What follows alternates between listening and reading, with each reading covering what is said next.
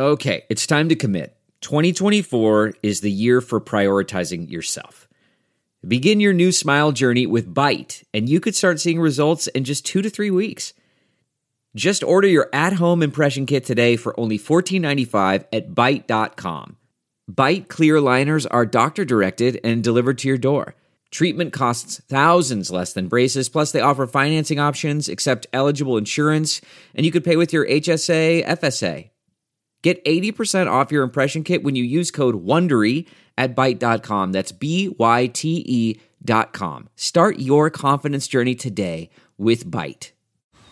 Man, that sunset is gorgeous. Grill, patio, sunset. Hard to get better than that. Unless you're browsing Carvana's inventory while you soak it all in. Oh, burger time. So sit back, get comfortable. Carvana's got thousands of cars under $20,000 just waiting for you. I could stay here forever. Carvana, where car buying meets comfort, meets convenience. Download the app or visit Carvana.com today.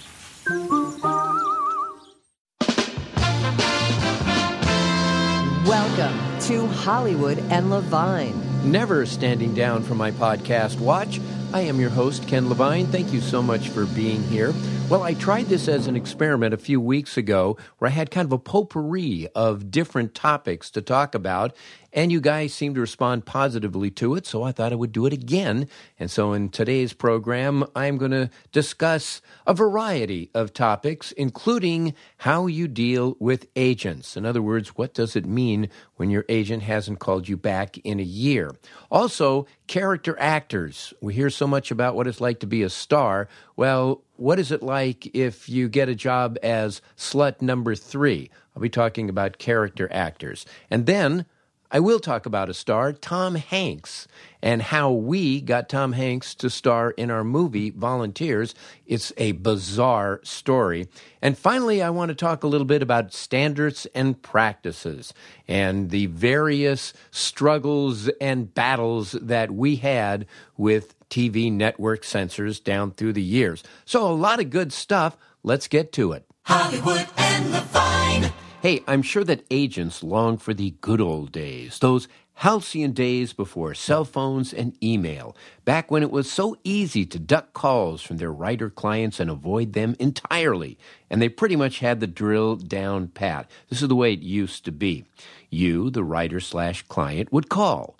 Step one, the assistant says that he's in a meeting and will call you back. Although usually they say, I don't have him right now. So step two, he does call back at one o'clock, knowing that you're at lunch. Step three, you call back after lunch, and hey, what do you know? He's out of the office, but he will call you back. Step four, the assistant calls you back at six to say that the agent has been in meetings all afternoon, but he will call you back the first thing in the morning. Step five, he does at 8:30 the next morning knowing that you're not in the office yet. Now a variation of that of course is that he calls you back at 7:30 at night knowing that you've left for the day. You just repeat this process until the writer eventually just gives up. Ah, but now with cell phones there is no out of the office. He can reach you at lunch at 7:30 at night, even 7:30 in the morning, and you can pepper him with email. It's a beautiful thing. How important you are in the business can be directly correlated to when, if ever, your agent gets back to you. Now, if you call him and he actually gets on the phone, you've just won an Oscar. If he calls you back within the hour, your movie just opened big or you have three series on the air. A lunch callback signals that you're still marketable. Same with an early afternoon callback.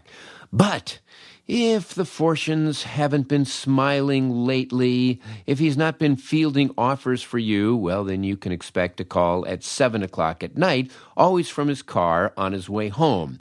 The priority level is right behind making an appointment to have his golf shoes polished.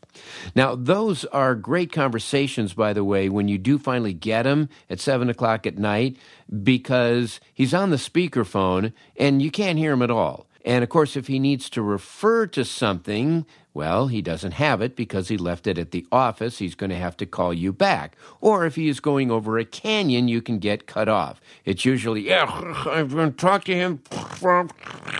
That's usually what a conversation with your agent is like.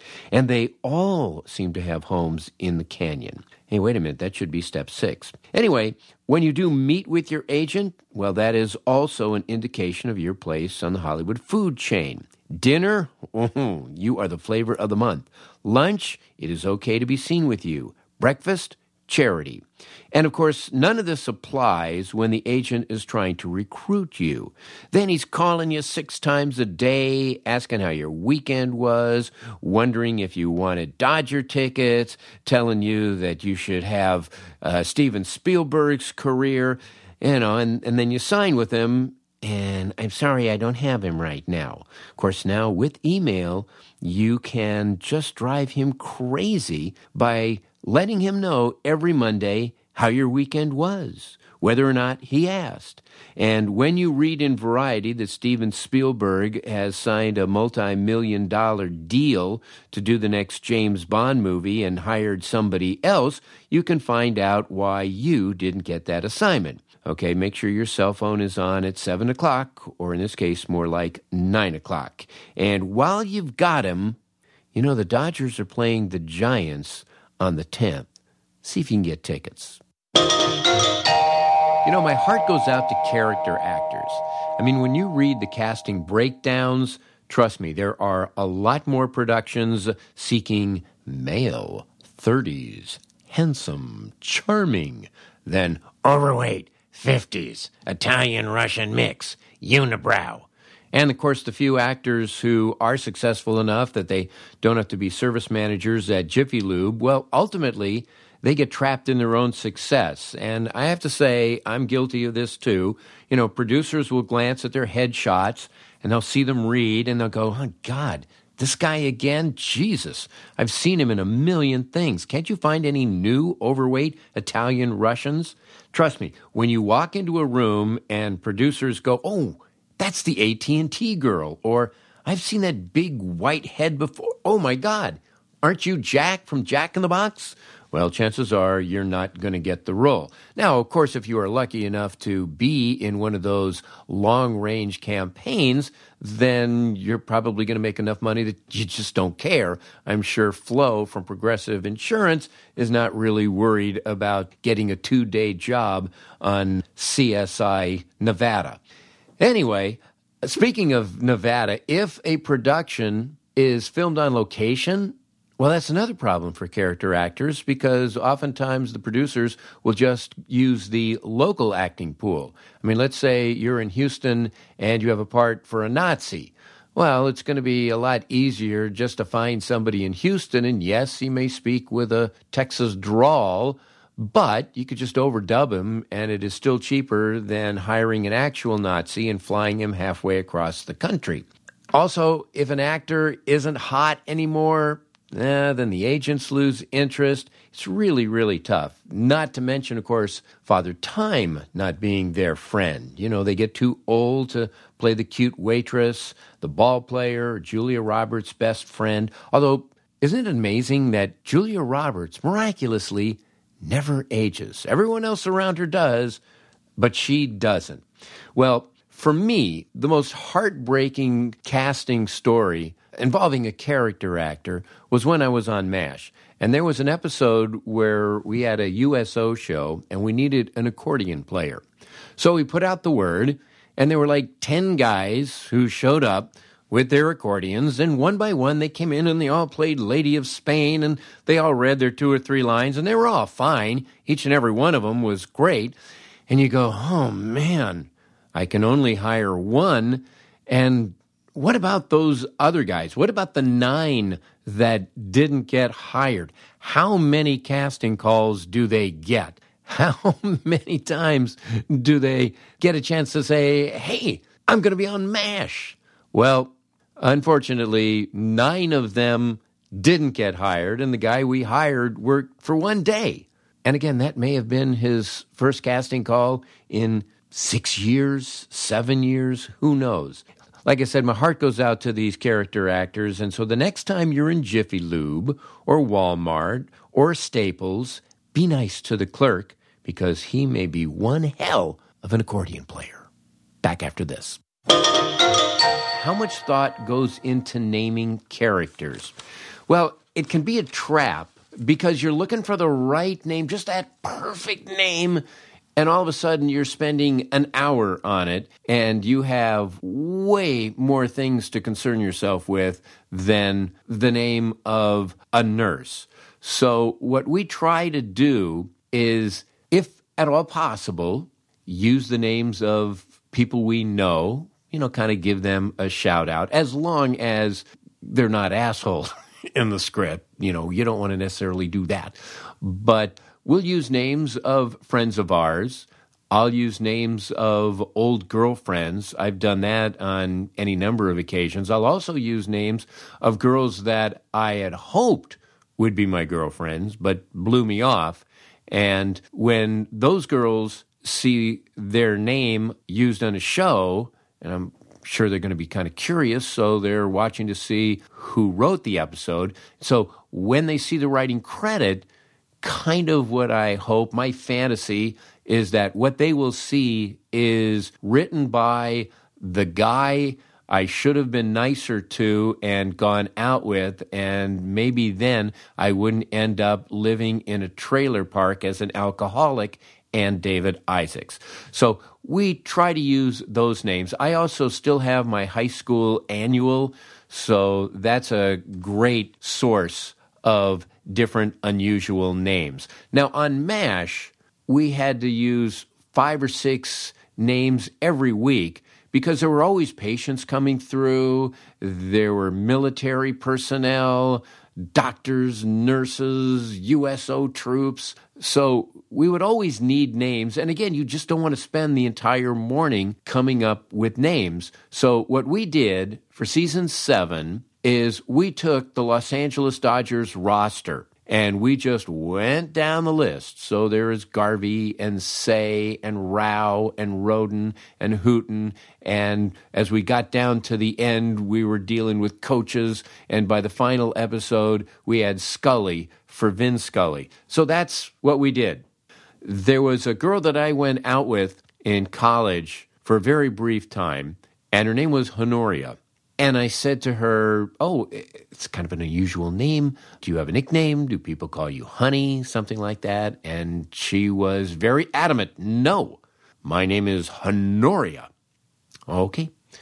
Well, we went out for a couple of times, and, and then that was it. When we were writing MASH, at one point we were looking to name Charles Winchester's sister. Now, you can't just name Charles Winchester's sister Cindy or Taffy or Brandy. You know, you need sort of an appropriate name. So I thought back to Honoria, and Honoria Winchester was born, and then Hawkeye, to get under Charles' skin a little bit, would refer to her as Honoria, but that's just the fallout you get from blowing me off after a couple of dates. Woody Allen has an interesting thing. When he names characters, he always gives them short names because he still uses a typewriter.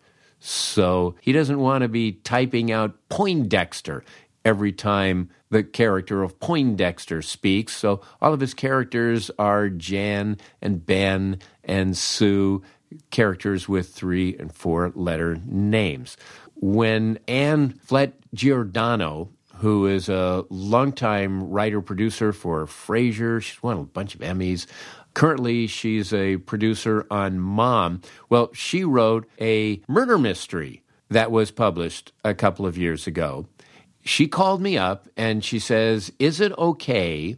I want to name one of the true assholes in the book Ken Levine. I was touched that she thought of me, certainly, I said, absolutely, I, I would be honored. But the point there is if you are going to use somebody's name in a very unflattering manner, it's usually a good idea to get their permission first.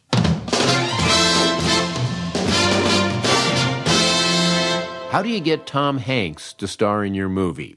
Well, this is a true story. You are not going to believe it, but it really is a true story of how David Isaacs and I got Tom Hanks to star in a movie we wrote back in the 80s called Volunteers. That was the movie in which Tom Hanks also starred with John Candy, and Tom played a uh, preppy asshole who, in order to get out of a gambling debt, switched places with his roommate and went off to join the Peace Corps in Thailand in 1962. Well, we wrote the original draft of the movie in 1980. The movie didn't come out until 1985, but that's par for the course in feature writing. You write a draft, and then a director is attached, and then he falls out, and then the studio puts it in turnaround, and another studio picks it up, and they bring on a director, and you get fired because he brings on somebody to rewrite you, and then they hate his rewrite and they fire him and then the movie gets put into turnaround again and then a third company picks it up and all of a sudden you're back on the project. That's the way it normally works. When we wrote the very first draft of volunteers back in 1980 our producer Walter Parkes asked us who do you think might be good to star in it? And we said well there is a guy on a tv show that we really like. The show is called Bosom Buddies, and he's one of the stars. His name is Tom Hanks. He seems really funny and really good, and we kind of have him in mind as we're writing this thing. Well, of course, Tom Hanks was not a name then, and there's no way that Tom Hanks could get a movie made back in 1980, so that was forgotten. But Tom at the time was William Morris client, and so were we. And so, for fun, we slipped him a copy of the script, and he loved it. But of course, there was nothing anybody could do about it. Okay, so now we go 1981, uh, 1982, different studios, different directors, different writers. Finally, back to us. It is a TriStar HBO, and they say, Who would you like to star in the movie? And again, we said Tom Hanks. Well, now Tom Hanks had just done Splash, also with John Candy. And that movie was a huge hit. And all of a sudden, Tom Hanks was a breakout comedy star. He was the Will Ferrell of the moment, I guess you could say. And he was being offered every comedy screenplay in town to do as his follow up movie. And none of them were anything that he wanted to do. Eventually, he went to his manager and he said, You know, there's a movie that I read about five years ago about the Peace Corps. And that was really, I would love to do that. And his manager said, Well, uh, do you know the name of it? No. Uh, do you know what studio? Do you know anything about it? No. He said, Well, okay. I mean, it's like trying to find a needle in a haystack, but I will do my best to try to track down this screenplay about the Peace Corps. So he hangs up the phone with Tom Hanks. I swear to God, this happened. An hour later, one hour later, our producer, Walter Parkes, calls this manager and says, Hey, I've got a screenplay I'd like Tom to consider. It's about the Peace Corps. And the manager goes, Yes, okay, messenger it to his house right away. So we did, and the manager calls Tom back, and he goes, "Well, okay, you know, I've uh, I've made a bunch of phone calls and uh, tracked this thing down for you. Uh, it was difficult, but I did. I tracked it down, and there is a movie about the Peace Corps that was made a few years ago that's on your way. Hopefully, this is it." So the screenplay arrives, and Tom picks it up, and he just opens it somewhere in the middle and he recognizes we had a Margaret Dumont joke. Margaret Dumont was basically the foil for Groucho in all those Marx Brothers movies. But he opened it up, and there was the Margaret Dumont joke that he remembered from five years ago. And he said, This is the script. This is the one. So at 5:30 that afternoon after sending him the script at like 4, 5:30 in the afternoon, we get a call from Walter Parkes saying Tom Hanks is in. He's committed to the movie. Okay? It was that easy and that bizarre. You know how the planets just have to line up a certain way? Well, they certainly did that day. Hollywood and Levine. You like wine? Uh, Sure, you do. Well, I've got the perfect wine club for you. It's called Winc, W I N C. And Winc is a revolutionary wine club that delivers high quality wine straight to your door. Now, they partner with innovative winemakers from all over the world, and they produce a wide variety of small lot, handcrafted wines for their members.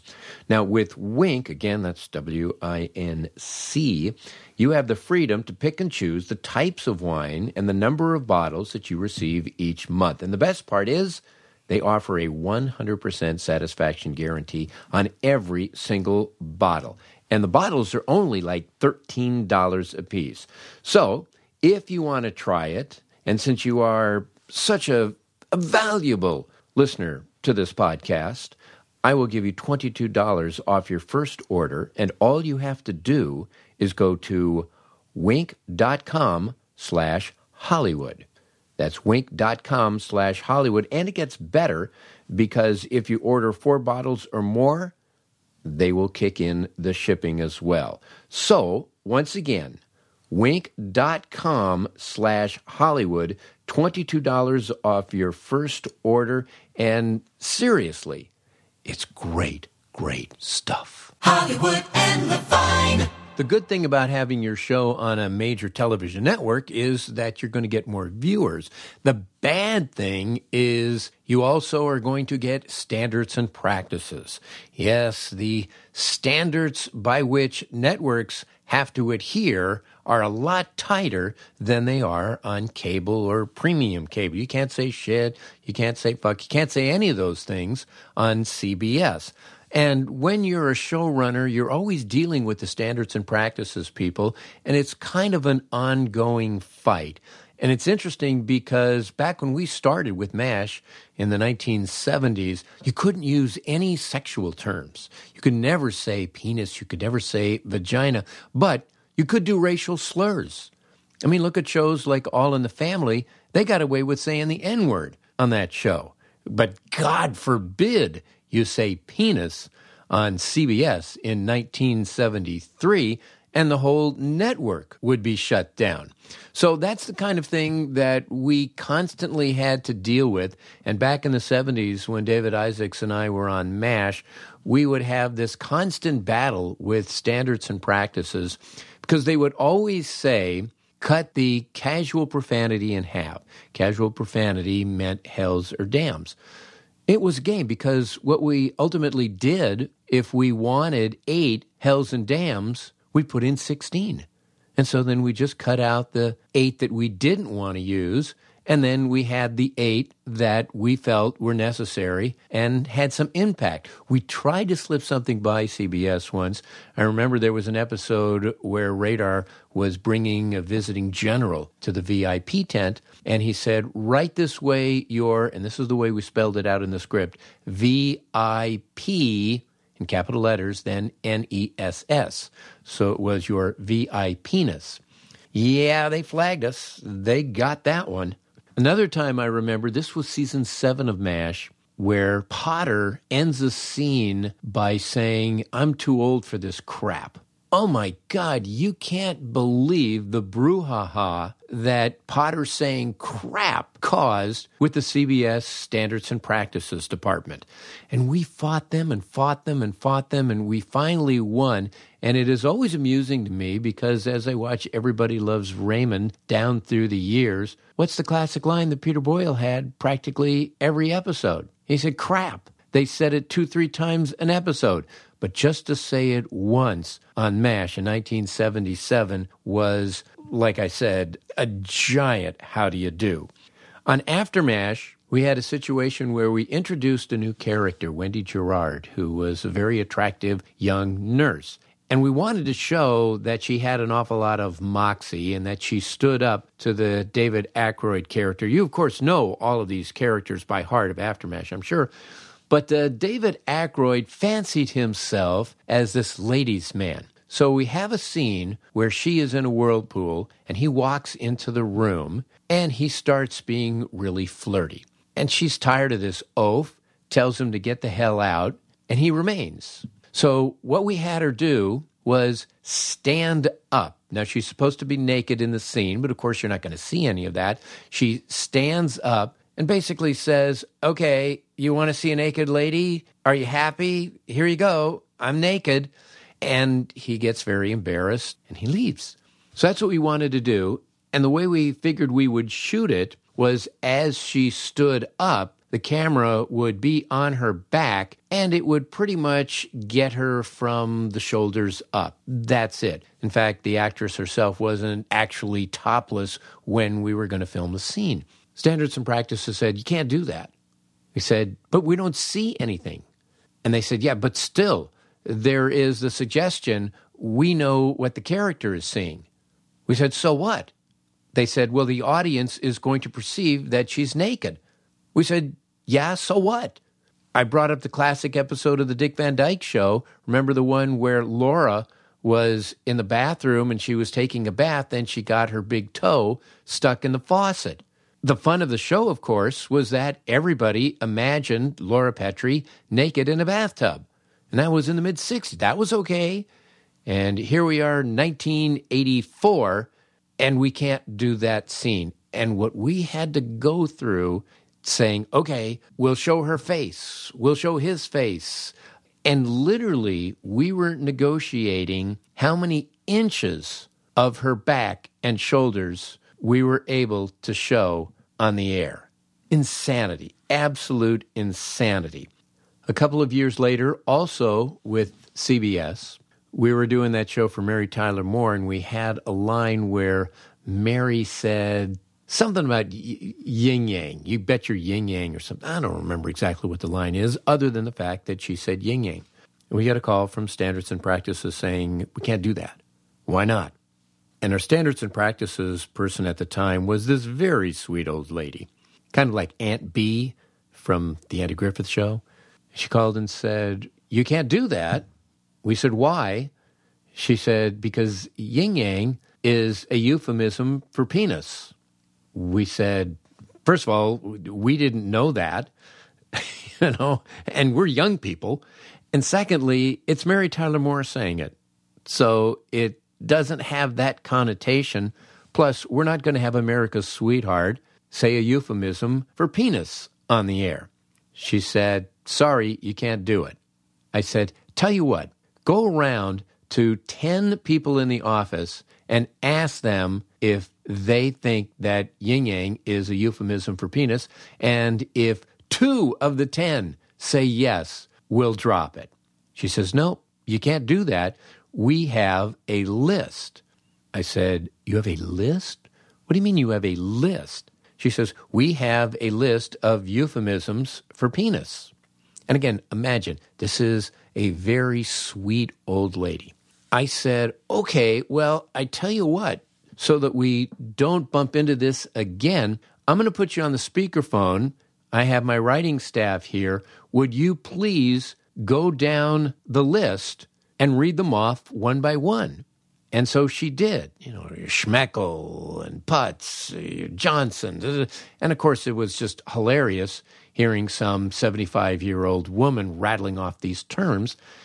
we were all just dying. And of course, we couldn't laugh out loud because she would hear us, but we were all just dying. So she goes through this very long list. And then I say, Well, what about breasts? Do you have a list for breasts? She said, As a matter of fact, we do. Could you please read that list for us? Sweater meat, boobs, jugs, bazongas. She had probably 30 or 40 euphemisms for tits. And then I said, Well, what about vagina? And here again, there were another 18 Beaver, Snatch, Coos, etc., etc., etc. And we're just dying. So we couldn't get Yin Yang, but it was sure worth the 15 minutes of entertainment that we got that day from Standards and Practices. I'm sure every showrunner has his stories, especially if you've been around for a while. Here's one of my favorite Standards and Practices stories, and it hails from the 1970 Norman Lear show Maude. That was the show that starred Bea Arthur, you might remember. Well, they would film two shows. They would film a five o'clock version, and then they would bring in another audience and film an eight o'clock version. And there was one line in particular that the censor and I'm calling him a censor. They call them the standards and practices vice president, whatever. This is a censor. He had a problem with a certain joke, and he fought with the producers. And finally, he said, Okay, I will compromise. You can do it for the five o'clock show, but if it gets a laugh, it has to come out. now, how do you deal with logic like that? Like I said, standards and practices is a necessary evil on network television. It's one of the reasons why everybody wants to write for cable. Coming back with more Hollywood and Levine, the uncensored version of Hollywood and Levine, right after this. And now the words you've been waiting breathlessly for that's going to do it for today. Now you can get off the Stairmaster. We'll be back next week with some more fun stuff. Our thanks to Adam and Susie Meister Butler, Howard Hoffman, John Wolford, and Randy Thomas. Please subscribe if you haven't already. Also, if you're just joining the program, go on back and listen to some of the early episodes. There's some fun stuff there too. And I am now on Instagram as Hollywood and Levine, so please follow me. I promise not to have too many pictures of cats and food. And you can follow me on Twitter at Ken Levine. So that will do it. Get off the Stairmaster. Have yourself a cold drink. I'll see you next week. Thanks for listening. Bye bye. Hollywood.